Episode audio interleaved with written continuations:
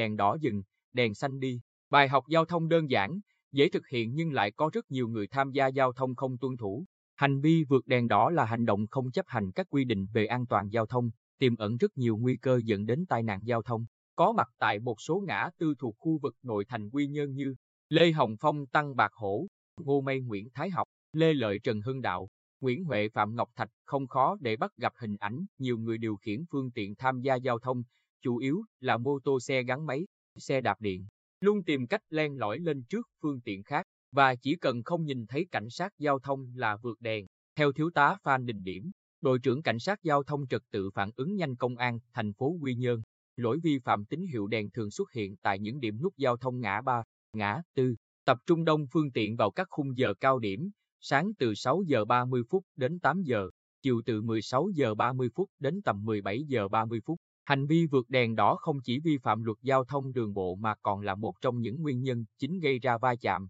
tai nạn giao thông, thiếu tá điểm phân tích. Người điều khiển phương tiện giao thông đang đi trên đường ưu tiên theo hướng dẫn đèn tín hiệu giao thông rất khó xử lý. Những tình huống phát sinh liên quan đến việc trước mặt bất thình lình xuất hiện một hay hai phương tiện vượt đèn đỏ ở chiều đường cắt ngang, và tất nhiên, nếu không xử lý nhanh tình huống, tai nạn giao thông rất dễ xảy ra. Chị Trần Diệu Hiền, phường Quang Trung thành phố Quy Nhơn, vẫn chưa hết lo lắng khi nhớ lại giây phút suýt bị tai nạn khi qua ngã tư đèn xanh, đèn đỏ mới đây. Đêm đó, tầm 21 giờ, khi đang điều khiển xe máy trên đường Phan Đình Phùng, khi vừa tới ngã tư Phan Đình Phùng và Bạch Đằng, lúc này đường hơi vắng, tối và đèn tín hiệu cũng đã chuyển xanh, nên tôi cho xe tăng tốc để tiếp tục hành trình. Bất thình lình, từ hướng Bạch Đằng có một xe máy cắt ngang đầu xe tôi bất chấp đèn tín hiệu màu đỏ trên cung đường này đang bật. May là thắng kịp nên chưa xảy ra chuyện gì nghiêm trọng. Theo thống kê của ngành chức năng, bình quân mỗi ngày, cảnh sát giao thông toàn tỉnh xử lý hàng chục trường hợp người điều khiển phương tiện vượt đèn đỏ.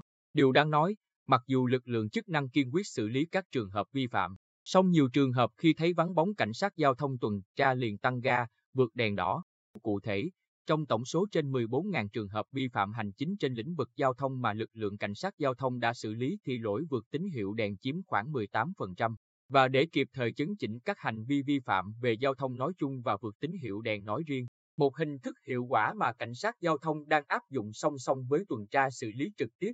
đó là tăng cường xử phạt nguội. Trung tá Tô Hồng Phúc, Phó đội tuyên truyền, điều tra giải quyết tai nạn và xử lý vi phạm, Phòng Cảnh sát Giao thông Công an tỉnh, cho biết, từ đầu năm 2021, Giám đốc Công an tỉnh đã ban hành kế hoạch tiếp nhận, ghi hình ảnh vi phạm giao thông qua các phương tiện nghiệp vụ của lực lượng mật phục tại những nút, tụ điểm giao thông phức tạp và các tuyến đường thường xảy ra vi phạm, kết hợp việc trích xuất hình ảnh từ các camera cố định và hình ảnh mà tổ chức, cá nhân cung cấp. Song song với công tác xử phạt trực tiếp, lực lượng đang tập trung mạnh vào hình thức phạt nguội này. Thực kê cho thấy các vi phạm bị phát hiện thông qua hình ảnh cho thấy hành vi không tuân thủ tín hiệu đèn giao thông chiếm khoảng 30%.